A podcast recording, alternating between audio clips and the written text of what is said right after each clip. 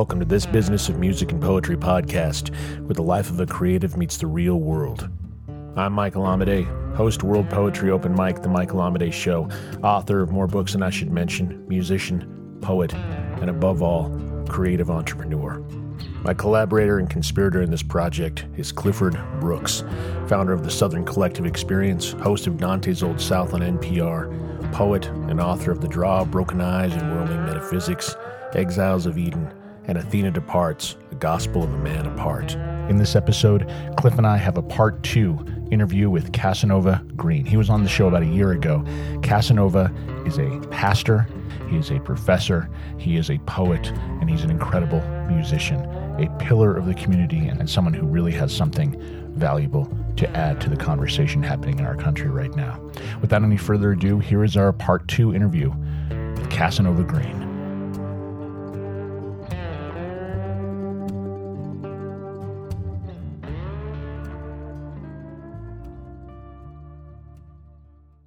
Y'all, you have a treat for the second time for Casanova Green, the pastor, poet, professor, family man, and member of the Southern Collective Experience.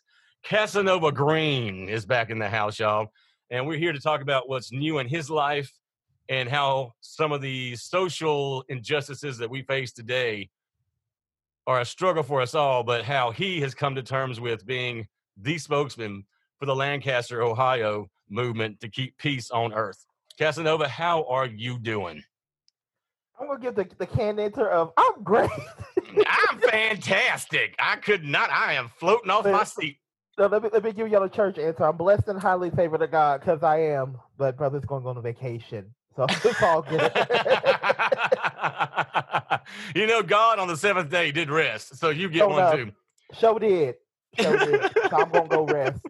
I'm gonna, but in all seriousness, I'm actually doing doing quite well considering everything that's going on. You know, I clown at these interviews. you have to, or we'd all cry. So what we gonna do, man? um, I just Casanova, like I said, uh, uh, you know, every show people hear me say this that I don't flatter because flattery is the only socially accepted way to lie. So when I say this to you, that uh, I've, I may have said this on the last show. We met about five years ago, and um, you, you, yeah, yeah, yeah, yeah. Four, four years ago. Four years ago. Okay, four, whatever, whatever. Four. um, yeah, picky old man. So four years ago we met, and um, there was a there, there is a there's a divine godly light that um you radiated coming into the room that I knew uh, in some capacity like you want people want to be near you because you embody a comfort and a strength and a reassurance that I can't see that I've, I've met in many people. And in the years that you and I have spoken, um, that strength, radiation, and purpose has, in, in, my opinion, only galvanized as you've become more um, comfortable in your own skin and, and, aware of your own purpose. Uh, what I want to ask you first is uh, you said once to me that to be associated or to date someone, a man of purpose or a woman of purpose, can be uh, a trial for those who are, are, trying to share that life. What points of that that purpose do you think makes someone like you with so much uh, drive? What not saying that you make it difficult on people, but what is it about that characteristic do you think is is difficult for someone with a prophetic nature to deal with? Here's here's the big thing, and shout out to my wife who will probably be listening to this and go great at certain points. Mm-hmm. Um, right. You have to be yoked up, linked up with somebody who has who feels like who understands their purpose or is the least willing to learn to learn as you run. Mm-hmm. Because when you're dealing with someone, a person of purpose, male, female, they are on a speed and a trajectory that that only certain people could understand. Right. And it takes someone who has the security within themselves to say, okay, I'm with this person. They're moving in this direction. But uh, let me move, I have to move with them. I have to understand where they are because even though we're moving in this direction, that other person has to be the landing, has to be the landing post. Yes. And my wife, during all of this, because the past week and a half of my life, I did not see coming. Mm-hmm. I was not ready. I was not prepared. Mm-hmm. But my wife has been a person who when I'm literally leaning on the wall going, I cannot do this. I don't want to do this. She's coming up to me going, but God called you to it. Mhm. God called you for this. God called us for this. Get off the wall and go handle business. Mhm. Still make remember you got a whole wife and kid at home, but still Caveat. right. Right. You have this three three year old who look just like you. Can't deny him if you wanted to. So come on. I really can't. So I have to. So you know, having that per- a, a person of pur- being with a per- person of purpose means that you got to be willing to support them and be Mhm. willing to be to be that shoulder they need, they need to lean on, but also that voice of reason who who doesn't care how much purpose you got will be like, hey, hey, remember here, remember Right. home, remember where you you supposed to be here, Mhm. and um, but when two pe- people of purpose come together, it can be beautiful, but can also or it can be destructive Ah, Yes. yes. because you because when you're walking in purpose with someone who has purpose as well who's like this is and um let me put it to you like this everyone has purpose everybody has a purpose on the earth there are some people who are gifted I'm going to look sound all holy and sanctified because y'all know what i do um, who are gifted and anointed to do certain things and it takes a special person to be able to run that race with them so if you are like i got purpose and i'm heading in this direction you got to find somebody who who they if they have purpose they need to be heading in a similar direction Mhm. and also have respect for your game as they would have and, and vice versa there has to be mutual respect to move forward together otherwise you'll become jealous and it'll break apart Right. Yes. I think I agreed to that way too passionately. mhm. But- that, was, that was a word that was a word for somebody somebody who listened to me. you needed that word today I did. I did. I did. Now, Casanova, um, you you have a purpose, and and and this this show does not shy away from the the concept of of a prophetic nature in what we do as human beings. Uh, I first you and I began to talk about years ago um, the prophetic nature, segueing just a little, but not much, because all the Psalms were poems. When you write poetry, that's how you and I got you know really close to begin with you first sat down with me and said there's a prophetic vision there's a purpose of divinity and and some poets to get their word out there how do you take that divine spirit and purpose and funnel that into your your poetry Well, you're getting at something. Um, I write from. a- and I said this. I know I said this last year, but I'm going to say it again because it's the whole truth. I write from a place of revelation, not from a place of rote. I write from. A, that means I'm not sitting here. I'm like, oh, I'm going to write a poem today. It's going to be beautiful. It might be crap. It's going to be beautiful because it's a poem. This is I, I've learned in my life, in my 32 years of life, 23 years of ministry, three years of pastoring, that sometimes the, the best thing to do is just sit down and wait on Jesus. mm-hmm. Or if you serve a different different deity, wait wait on them. Wait. Mhm. Like me, I wait on Jesus because I need because for me, I've learned to not speak. Wait, digest, then say what is needed for the moment.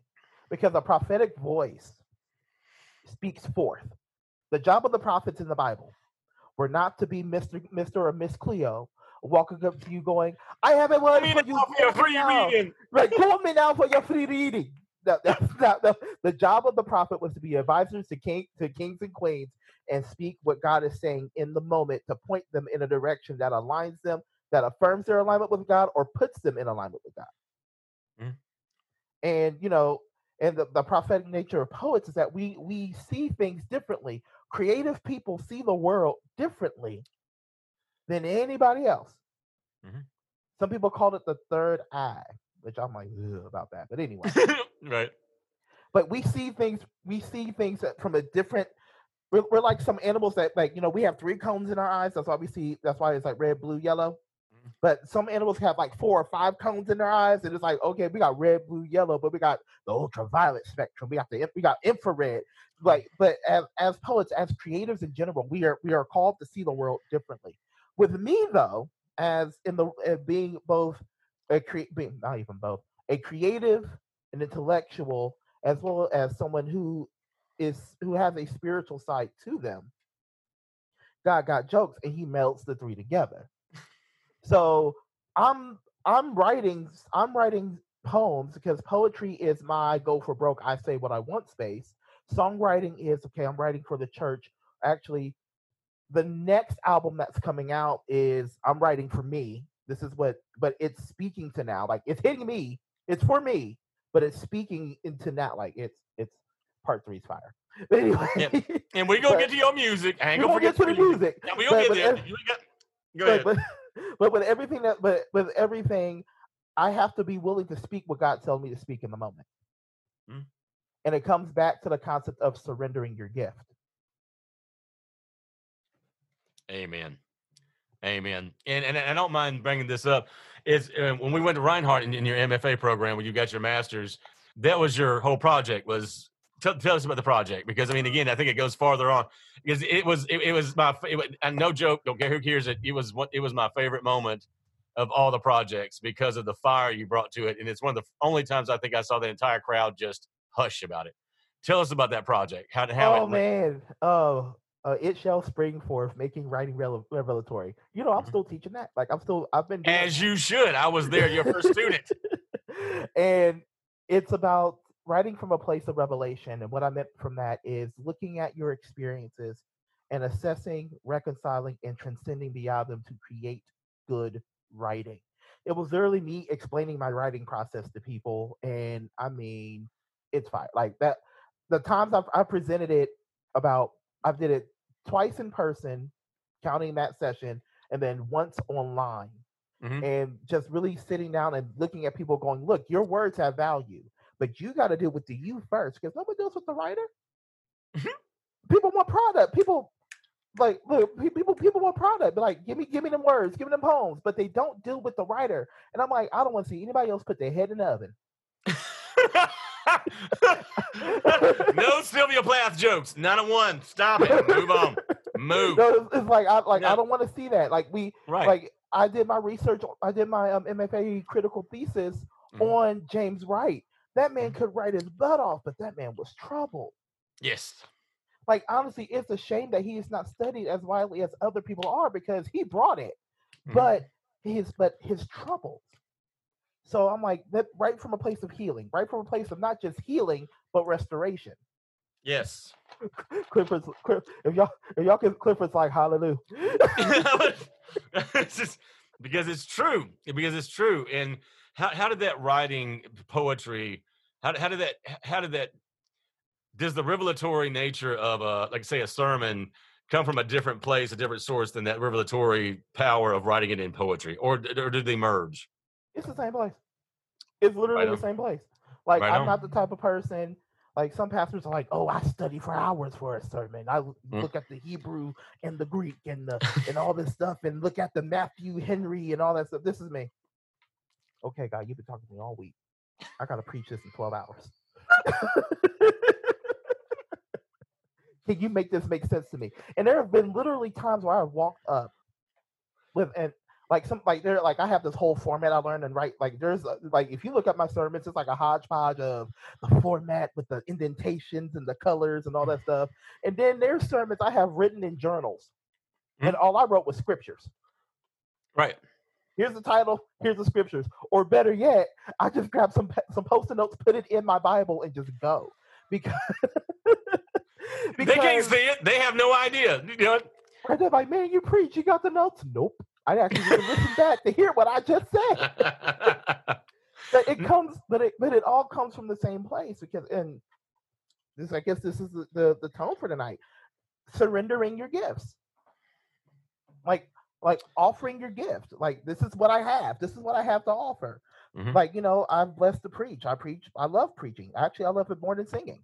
Like Mhm. I will I I love it. Like if I can't sing no more, I'll still preach. It's all Mhm. good.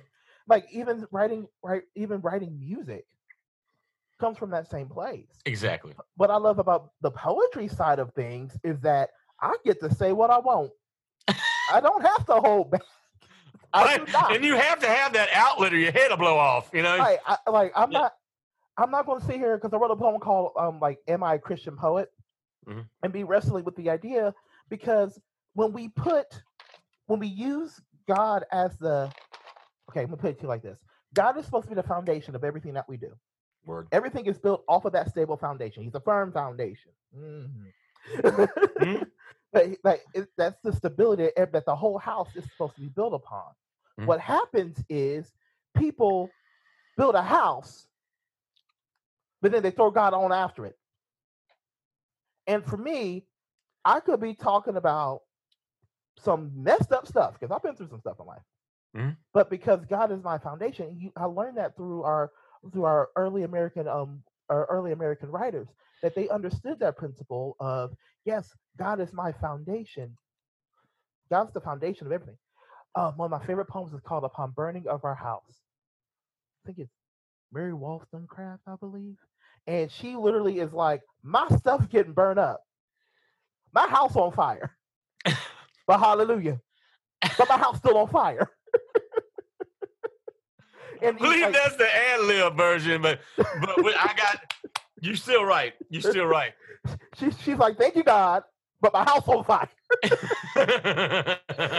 for me, I like poetry is my playground. I'm able to actually, I'm able to really speak what I need to say, because the beauty of poetry is it is like a good meal. You can like make it look all good and the, the stick some veggies in it, and you wouldn't even know it. Right. I could bake you a, a chocolate cake and put beets all up and through it, but you wouldn't know it. That's the best one I've ever heard.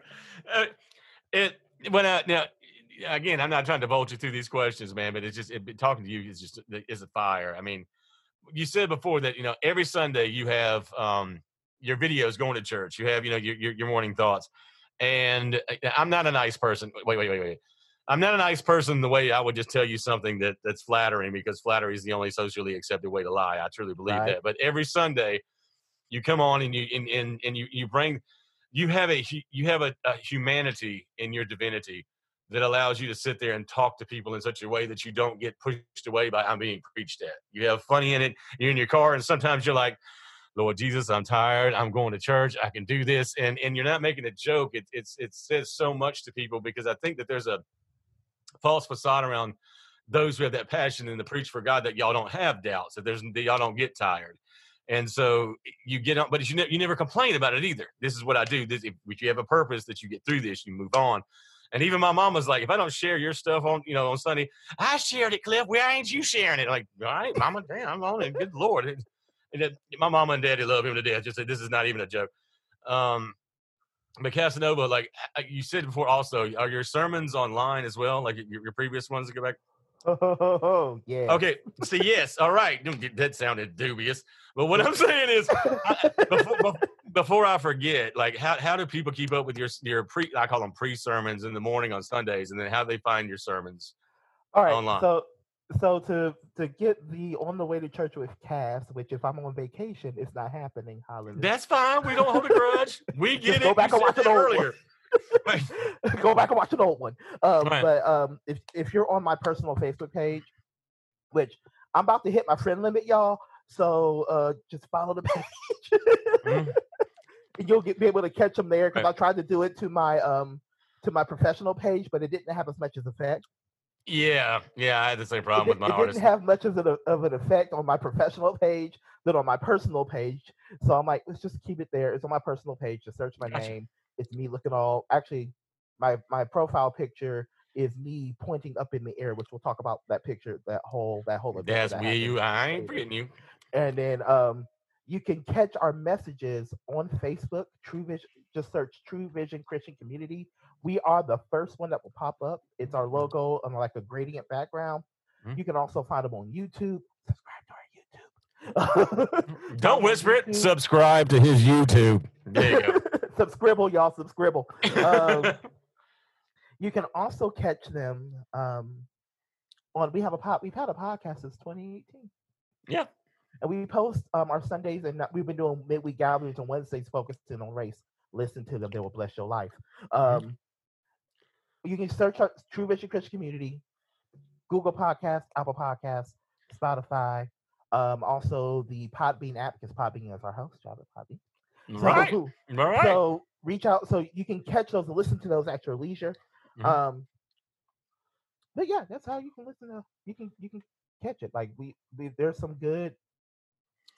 It's it's been it's been a really powerful season in the midst of everything that's going on. So I encourage you listen to those words, and also shameless plug. um, we are we've actually opened our membership to anyone in the world. Awesome. So Well, that's what's needed. That's what's needed, brother. So if you're listening, if you're like, man, I want to be a part of this, I want to like, you know, and it's not going to be like you just hear, you don't hear from me. You gonna hear from me. But Right. um, you can find that information at truevisionlancaster.org on how to be a part of the church from any anywhere, anywhere Mhm. in the world. You can be a part right. of us.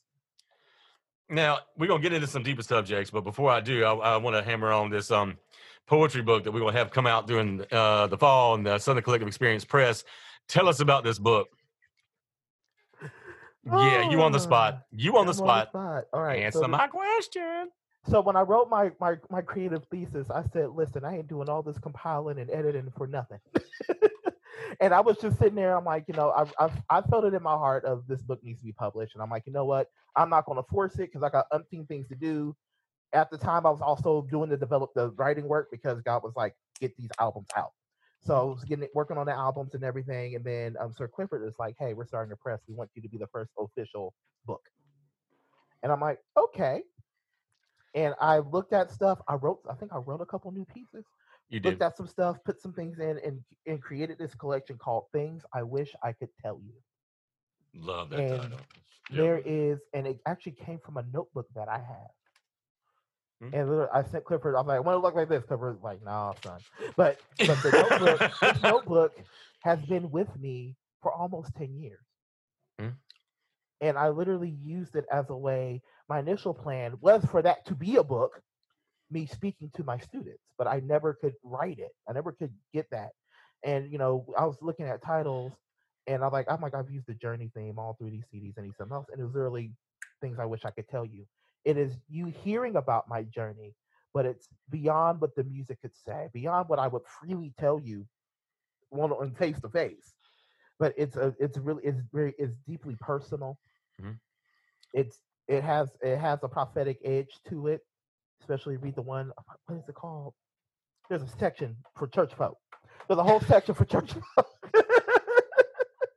Does it say that in the page break? Church post for church folk.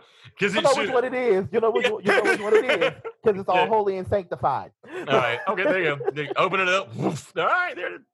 And the thing is, I set it up to where it wasn't just one big old long book of poetry. It's sectioned off.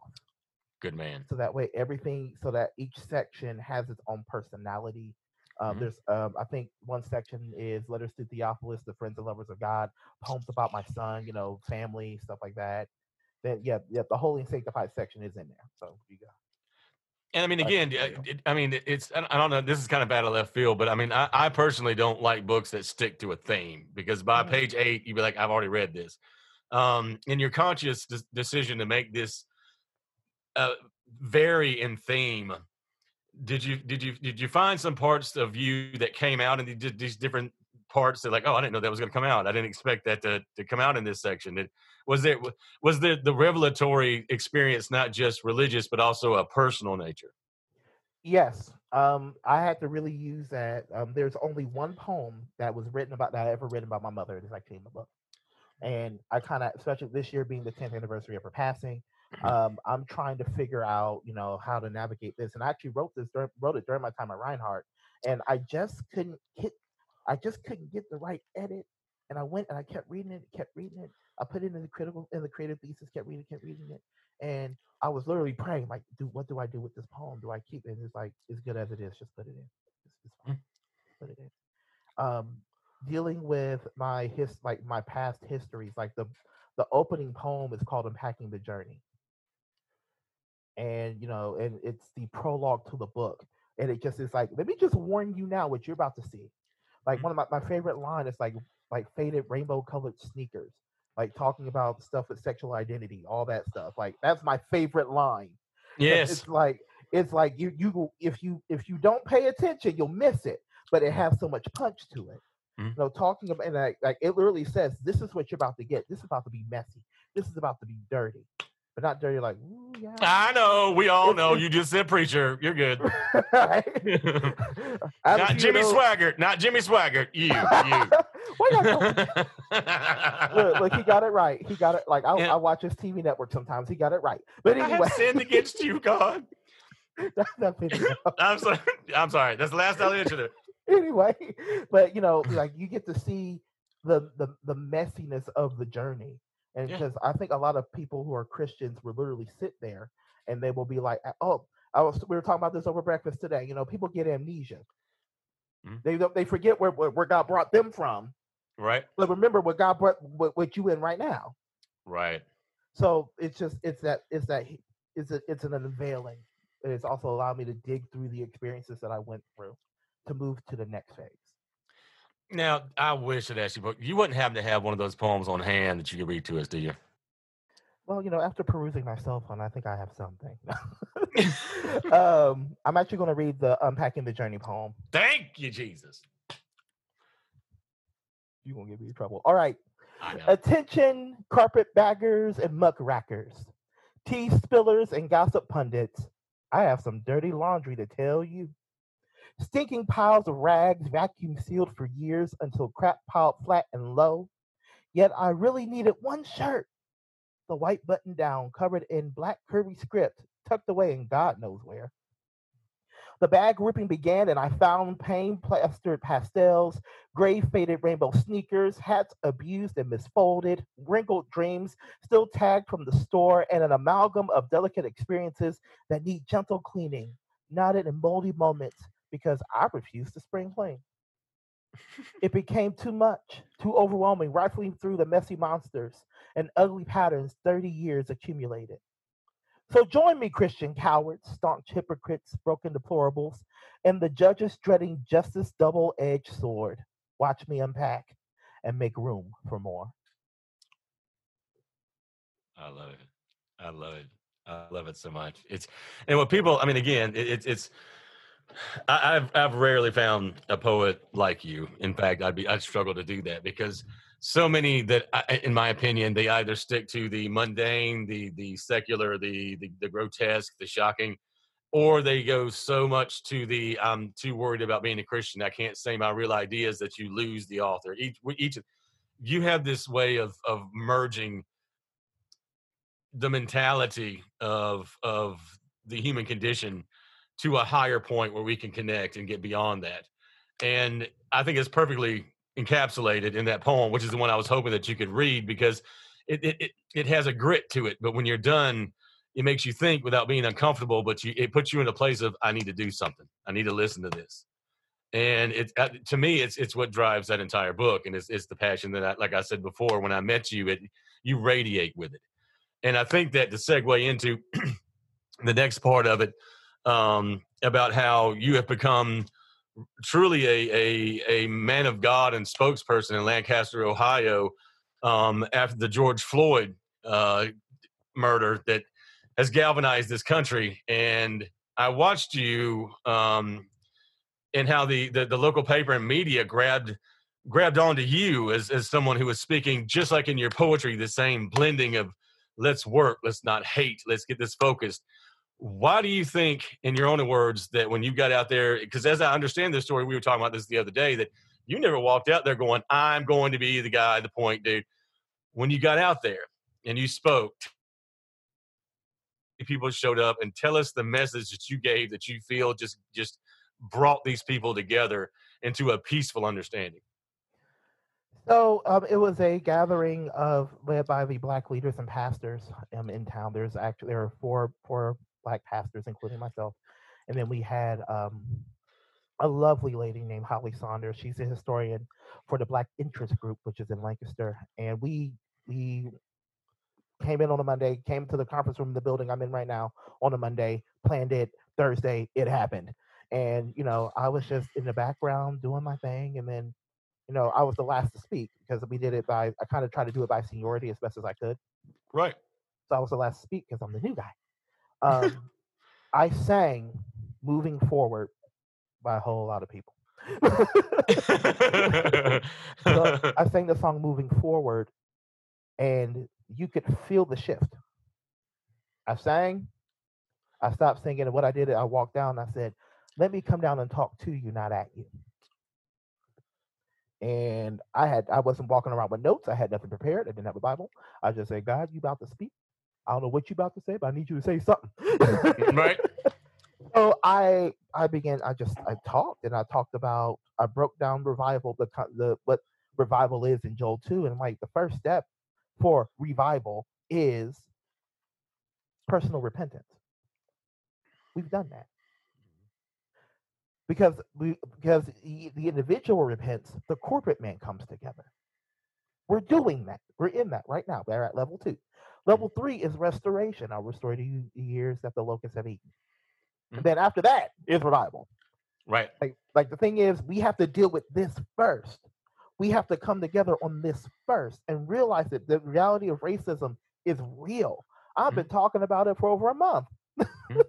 Uh, I was talking about this before all this went down. Right. Racism is a reality, and we, as and then and I'm, I'm I'm brave enough to say it. The church has has culpability in it, so we got to get it together. Let's let's deal with this. Let's go. Let's let's deal with it on the individual level, so that way we can deal with it on a corporate level, so that way we can see the fruits of it. And I'm talking about how you know, I talked. About, I said something like white privilege is real, Mhm. but white but privilege is access. All of us have some level of privilege, but the but the job is not to it, oh priv- use that use that same energy, use that privilege to give access to someone who doesn't Amen. because because my my elevation is not to to to your dismay. If I get my come up, all of us get our come up. But people had never heard it like that before. Mm. People like people are because you know I can I'm pro black. I'm young, gifted, and black. I'm pro black all the way, but I'm not anti white. Because if I was anti white, I'm anti half of who my child is. Mhm. I'm anti my wife. I'm anti people in my own in my personal in my family. It's like so my so like you know people have never heard the whole my elevation, my up my uplifting is not to your detriment. And I think that's what opened the floodgates. Mm-hmm. It is. It is. And I, I want to bring somebody else into this spiritual circle. You may have heard his name, Michael Amadei. I heard Just sitting here in the back, just listening, you know, just just taking it all in. Amadeus. Amadeus. So you know, um, something that a, a theme I've been I've been hearing this whole interview, and I, we might have even brought it up in the previous interview we did. You're talking about sitting there and you're waiting for uh, for for God to to come through you, right? And it's it reminds me of Quincy Jones with that whole thing that you're waiting for God to walk through the room, and there and uh, I remember some musicians saying, "Well, why is God so unreliable?" And he said, "Well, in order to teach you to wait." And uh, which I, I think is powerful. Now, the, the thing that I, I is as hard it is to talk about it in this way, it seems like, you know, there's there's always times where ideas, the time has come for an idea. The time has come. And man, this idea has been a really, really long time coming. Like, and I, I just first of all, I applaud the the the message that you're you're putting out there. Um, but I think one of the things that Cliff and I are really happy to do with this show is to to kind of, you know, the people who listen here give the space as well to you because I think I think you're really articulating it in a beautiful way. Um, you know, I think the whole idea of we all rise together being a, a, a big thing. How can we put more of a spotlight on uh, on you know poets as musicians, people from the community that maybe become marginalized somehow? Um, what what do you view as uh, our responsibility or our ability to help them in this endeavor? use your access use what you got to bring someone else up. I cannot stress that. I I, i'm literally i think about the fact that i'm a black man who's educated. Highly educated about to go back for round three. The blessing of the and looking at where i came from because my family i didn't i was not born with a silver spoon in my mouth my mom, my mom would look at us, be like, you know what, silver and gold have I none. We had none of that. Uh. I grew up. I, I was born and raised in po- in poverty until like the, the end of my childhood. Mhm. Like I know what it's like to be on welfare. I know what it's like to literally have my kindergarten teacher look at me and say to me, "You're just another N word. You will not succeed." Oh, kindergarten, 1992. I'm a saved man, so I won't put it. I won't put. I won't put it on blast. But anyway, um, you know, under looking, even though my mother was a proponent of education, understanding that statistically the odds were against me. And I am grateful. I am grateful for the people in my life who use their privilege to give me access to the things I have now. For art, for artists, for creatives, if if you have money, if you are an artist who has money, you have platform, and I love like Beyonce and a few other people do this. Use your money and your platform to create a platform for someone else. Mhm. Like you know, if you're having a poetry reading, sometimes don't go for the big names. Go for the dude that's down the street who's been hustling and writing and stuff. Train them up. Share the knowledge that you have that's been ble- you've been blessed with with other people. Like I miss teaching high school because I was literally sitting there. Oh, you're a rapper. Let me walk you through this process so that way you don't get screwed like I did in 2016. Mhm. Like, oh, like, oh, you want to be a poet? Okay, let me look at your work and not go, oh, this is horrible. Let's like let me teach you how to do this. Let me teach you about about literary devices. Let me teach you the stuff that they won't teach you in an English class. Let me read this person. Let me walk you through this process. Let me use what I've been blessed to have to help you move forward. And with and then teach you that culture so that way when you have your platform, when the next person is behind you, rather than going, Well, I got mine, you need to get yours. No, let me help you get yours. If you can finance it, finance it. If you can teach it, teach it. If you can plan events, plan the events. Give people the platform. And the thing is, you guys are really are doing this right now for me because literally people don't call me. That's not the only reason. We, I was the only one that would answer your phone call. Please. like you know, just it's you know, you're you're using what you have, what you've been blessed with, to give people like me I'm I'm I'm a black man in Lancaster, Ohio. I don't know what to do with that bag. Like, like you know, Okay, like, I like, like I've been in the trenches and everything, but you know, also it goes back to that waiting thing. right. Wait. Bible says, "Wait, I say on the Lord, and be of good courage, and He will strengthen your heart." Like, I, like you know, I'll be, and Cliff would tell you, I'll be fussing. People have been calling me, blah blah blah blah blah, but it Mm. wasn't the right season. Right. Right. So to people who are to, to my young and hungry people who are like, I want that platform, I want that. Wait, I told somebody this. It takes small steps to get to a big platform. It takes a lot of humility. It takes a lot of surrendering your pride to get to where you want to go. it I have to pause it. I'm serious, man. It's the first time that when you stop talking, I'm like, I have to digest these things. Was it the Apostle Paul that said like to, to each is given their own gift? Some Mhm. have prophecy, some have. Is that kind of what uh, is, is that? Is that what you're talking about? That you find out what they're find the people's divinity and then then grow that? Mm, Everybody, like everybody has a gift, and the thing is, our gifts are supposed to work together for the common cause of the kingdom. Yes. That's what people fail to realize. If everybody was a hand, we would be the thing. Right. if if everybody was an eye, that'd be weird. Because the thing is, you might be an eye, but you need the brain to you need the brain to see. Mm. Right. You need legs to walk in the direction that you're seeing. You need arms to pick up the thing that you're seeing. So like everybody can't be a everybody can't be a voice. And People like because because especially being a voice in right now, Right. there's a target on you. Yeah. So Yes. you have to know your wheelhouse, know your giftings, and how what you have to offer. And this is both at a secular as well as a um, a spiritual level. Know what you have to offer, and see what you ha- what what you have to offer. How will that work for the greater good? Gotcha. Gotcha. Because because boo boo, this ain't about you. This ain't about you. This is about what do you what gifts? What do you have to bring to the table? What do you have to bring to the potluck?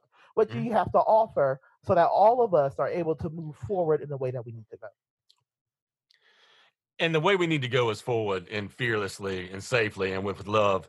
And this may be a huge question. I mean, how do you see the George Floyd murder changing the way the course of of of of of, of the way that America sees race? I mean, it's it's it's it's been a fr- it's been a frightening time. It's been an illuminating time, and it, it, I don't think anything good has ever happened without some level of severe discomfort because I wish it wasn't this way, but it's that severe discomfort that makes people go, "Oh, this is an issue," and you want to look at them and go, "This what? It's been that." How do you think that this is going to change for the better? the community we live with in America. I preached the I preached the sermon at the start of the year said, called "Something's Happening." Our Mhm. theme, my, my church's theme for this year is "Something's Happening." Ignite full throttle. It spells shift. Something's Yes. happening. Ignite full throttle. So I started the message. I started the message. Something's happening, and the one line I really kept that kept resonating in my spirit was that suffering is necessary for your advancement. Yes. and we are that we're the point we have suffered long and, and looking at the george floyd situation i said this in my live that i had with my church about you know you're dealing with a with a population who is traumatized and they've been triggered because you have to think about it george floyd was was was the um, straw that broke the camel's back because we had four incidents happen Mhm. we locked up in the house hmm and the bam, bam, bam, bam happened in succession to the point it was like, you know what, enough is enough. We have suffered enough. And that we're getting to the point of we're not laying in this bed of affliction any longer. I'm gonna get up, I'm gonna move my legs because something about to live from this. Mhm. So I was sharing with a, with um with a group of people about you know the timeline when these things happen. There's an outcry, then there's the funeral. Then as soon as that body hits the ground, we got two weeks. Yep. We got two, maybe a month, maybe a month Right. before it fades into obscurity. What are we going to do with this? But what what's what's coming? What's happening now is that police, that police, and I am I love I love the police. Shout out to our Lancaster police chief. Um, the police are finally being forced to be accountable. Mm. First of all, second of all, this has sparked needed conversations to break the bondages of racism. Mhm. And if anybody says, "Oh, racism is not a thing," you a lie. It is Big. breaking it is breaking the bondages of racism in our country and and and has forced conversation and has forced change to happen. Y'all know I live in the third whitest city in the country. I pastor a multicultural church in the third whitest city in the country. In Casanova, eh, it's, I'm not to break in with you, and again, I'm not trying to flatter, but the reason that so many find comfort in you is because you don't preach to one particular group. What you you just said it, like your message is, I want to talk to you, come in to hear me. And Mhm. I think that, that, you know, again, in church, many people get pushed away because there's so much fierceness, or there's just one kind of thing that's talked about. And just like the Lancaster, as we were talking, you're like, I didn't ask for this. I don't think any of us ever do. We can't ever be ready for it but the, the, the, the, the way I met you, the way you spoke in the MFA program about your revelatory poetry writing, it, it, it, it, it draws people in and no one ever feels excluded. I mean, it, it, it's, it's, it's, it's a rare quality to have in someone who is a minister and a professor and a poet and, you know, one of the, one of the best people. I won't, I won't go on for long, but for a while, Casanova was the one I called in a panic on this and we would, and I would be better. And every single time, I mean, again, it, it, that's not something that I know that I feel alone. I know other people do as well. You know, and it, it's, it, the proof is in the pudding, and, and you do so many things that, that bring people in from writing to music. You've kind of got the the, the spiritual uh, genre um, pool of of gifts that you dive into, you know, every day, and, and, and it's and it's it's something that even sitting here and invigorate it, it, it doesn't make me you don't make people mad you make people inspired to make something new happen and like in the book of james it says look forward to trials and tribulations and i do believe that but i think god forgive me there's another side of that that once you accept those trials and tribulations it also says that you know get in there and make it fixed you know get in there and make it better. There's an other side to that. Just don't expect oh well bad things are going to happen. People take i think take that too short-sightedly uh, and, and if i'm speaking wrong you let me know cass but it's like you know expect those bad things to happen but you god has given us people like you to help lead us in a peaceful way that we can all come together without fear of retribution and say let's finally fix this Right. um is, is that the, is that the kind of stuff is that the message that you also have i ain't letting you go yet because we need to talk about your music career is this some of the messages some of the, the energy that you bring into your your new cds Uh, with the new C- with the new CDs, that was an interesting segue, Cliff. yeah yeah man i'm telling you i'm getting pretty good with the, with the new CDs, um, it's it has the same vulnerability as the as the book does. Right. But it it but it it has the same but it's palatable. Mhm. It's like you know you get three. When this is said and done, you'll have three experiences of a palatable. You know, the struggle. Look, the part one. I'm gonna be flat out. I, I was going through when we recorded part one. You Mhm. remember that time? I was there. That time. I I was was going through it Mhm. during part one. And you can hear it. You can hear the lament. You can hear the God, I need you. I need the and like my favorite song on part on CDs are songs from the journeys parts one and parts two. Those are already out. Part three will be out soon. but part one, you hear like, you know, the surrender. I just want you. Um refresh my favorite song on the entire CD is Refresh My Heart Mhm. the words the words are refresh my heart so so i can be pleasing in your sight renew my mind so all of my thoughts align to yours make me a holy tabernacle yielded to your glory pleasing in your sight make me a living testimony a walking breathing story of your power and your might if that's not a i need you right now get me together hmm so part one speaks that that's it, the struggle was real. Part two, the struggle the struggle was over.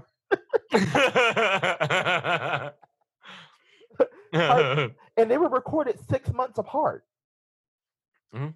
The both those albums were literally recorded. We recorded part one in February of 2019, released it in August of 2019, then recorded part two two weeks later, Mhm. two weeks after the release. And part two is a celebration. Part two, it's it's I got through the struggle of part one. This Mhm. is what victory sounds like. And it is 98 minutes. It it is 98 minutes of fire. And again, like, tell us where people can find this music. I know we've already touched on it once, but if we're going to talk specifically about the music, tell people where they can get it. You can find the music um, on any digital retailer, but you can also find it on Bandcamp. cgcreatellc.bandcamp.com. Why am I telling y'all to go to Bandcamp? One, it helps artists. Two, Does there need to be a two? two Does it it- helps the artist. No. Yeah, yeah. but three, you also what I love about Bandcamp is that you all you get to see the progression of these songs Mhm. because there is stuff I recorded but I will not release on Spotify. Right. There's Good. a whole session called worship. It's called the outpouring. It's a worship and word encounter. I used to do this thing called worship and word encounters where we would do praise and worship for an hour straight. Then Mhm. I would go. Then I would turn around and preach. Mhm. So there's but there's something on there called worship and word encounter. The outpouring. That message alone is powerful enough. The message I break down Joel two, like I broke Mhm. down like I broke it down earlier, but I break it down in a sermon. Mhm. Mhm. Then, but like having the music, hearing the music that led into that message, and there's a lot of stuff we cut. so like you, can- so Bandcamp gives you that access, but you can find me any on any digital, any inter, any in in the world. You can find me. All right, Casanova Green. Before we round this show out, is there anything else that you'd like to tell the crowd that uh, about what's going on? A message of hope, uh, some thoughts on how the world works, or you know how to make your family happy. Anything? I've given you a rate. What would you love to tell the group? Ah, so much. um, in the times that we're in right now, I never, I when I was preaching the message, something's happening. Even when I was get, got the theme of something's happening tonight, full, full throttle, I never would have predicted what we're in right now.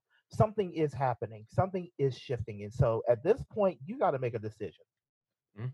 Either you're going to live in the things that do and be and where you are right now, or lean into the shift and see where the journey takes you. See where you're going to go next. Again, I did not see. I didn't ask for this. I didn't want this. Mhm. but you know, God has a way of preparing you in the valley to help you climb that mountain. There are some things you, that people have wanted to do. There are some people who are, who are listening to this going, "I want to write that book." And I'm not just saying that to be to be all like, "Woo," but it's real. There, there's literally there's literally people who are listening to this right now who are who have the book sitting on their computer and it's sitting in a file and they haven't touched it. Open up that book and start touching it. You got time. there are artists who are like, well, I need to wait for a record deal. You got a Mac and a and GarageBand. Go handle business. That's what I did. Mhm. Um, you have like there's people who are like, you know, I want people to hear my poetry. Record yourself reading your stuff. You have like, you know, and you know, if if if, if no one wants to publish you, fine, self-publish. You have to be if if if you're feeling the shift, if you're feeling the lean in to get to where you need to go, this is the time to do it. And then when you do it, run with it. Run it. Don't worry about the money. Don't worry about, oh, am I gonna be financially successful? Honestly, if it's truly your passion, you release it without worrying about a dime. So run with it. Run with something's happening. Ignite full throttle. Go with it.